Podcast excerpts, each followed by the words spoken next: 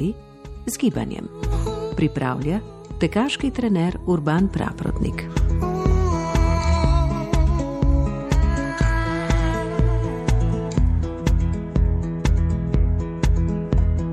Dobrodošli, hvala, ker mi prisluhnete.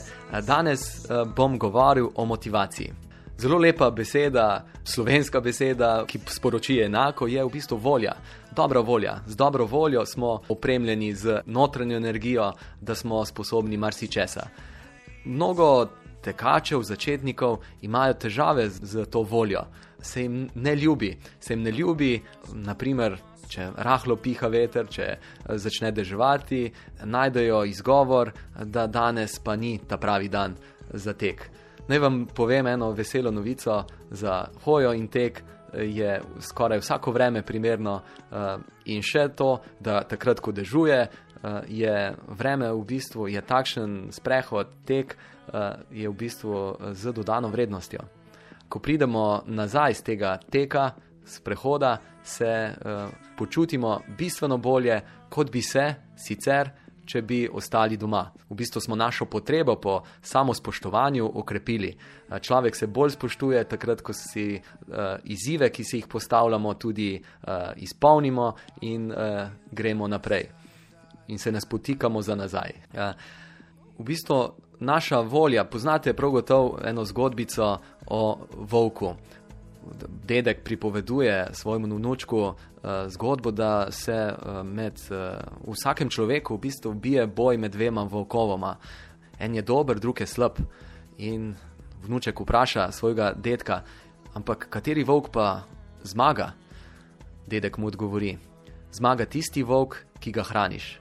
In zdaj se vprašamo, kaj so pa naše navade? V bistvu naše navade so ta volk. Mi lahko eh, hranimo dobre navade ali slabe navade. Lahko hranimo navado tega, da grem in rečem ja, ali pa navado, da raje rečem ne, hvala, bom ostal doma. In pri tem, da se mi redno gibamo, je ključno, da razvijemo, utrdimo navado tega, da z veseljem, z polni energije stopimo ven. V bistvu hojen tekst je res zelo priročna odpremo vrata od stanovanja in že lahko hodimo in tečemo. Sta podobno kot voda. Odpreš uh, pipo in voda že steče, tako odpreš vrata od stanovanja in že lahko tudi tečemo. Zato je res škoda, da si tega privilegija, ki ga večina ljudi v bistvu ima, uh, ne bi privoščili.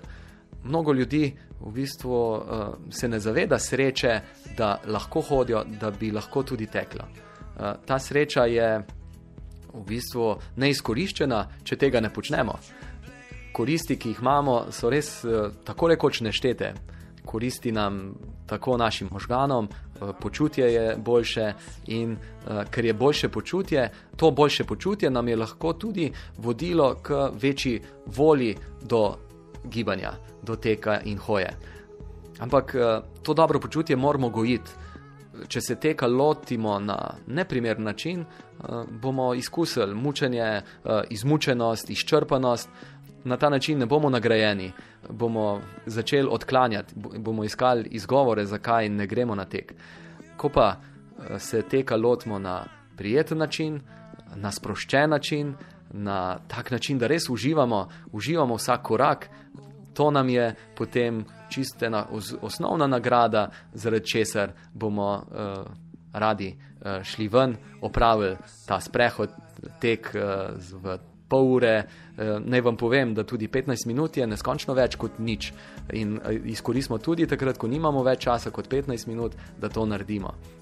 In potem rastemo naprej, se krepimo v tej naši volji, volji ki je dobra, volji, ki nas dvigne iz stola in zaradi katere uh, potem naredimo korak v lepši dan, v polnejše življenje.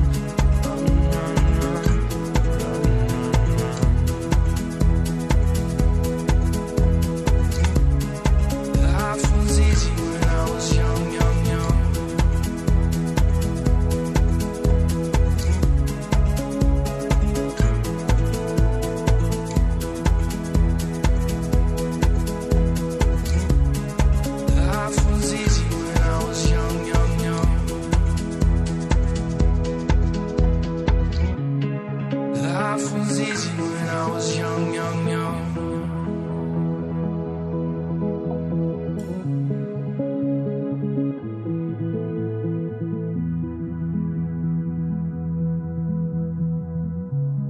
Life was easy when I was young, young, young.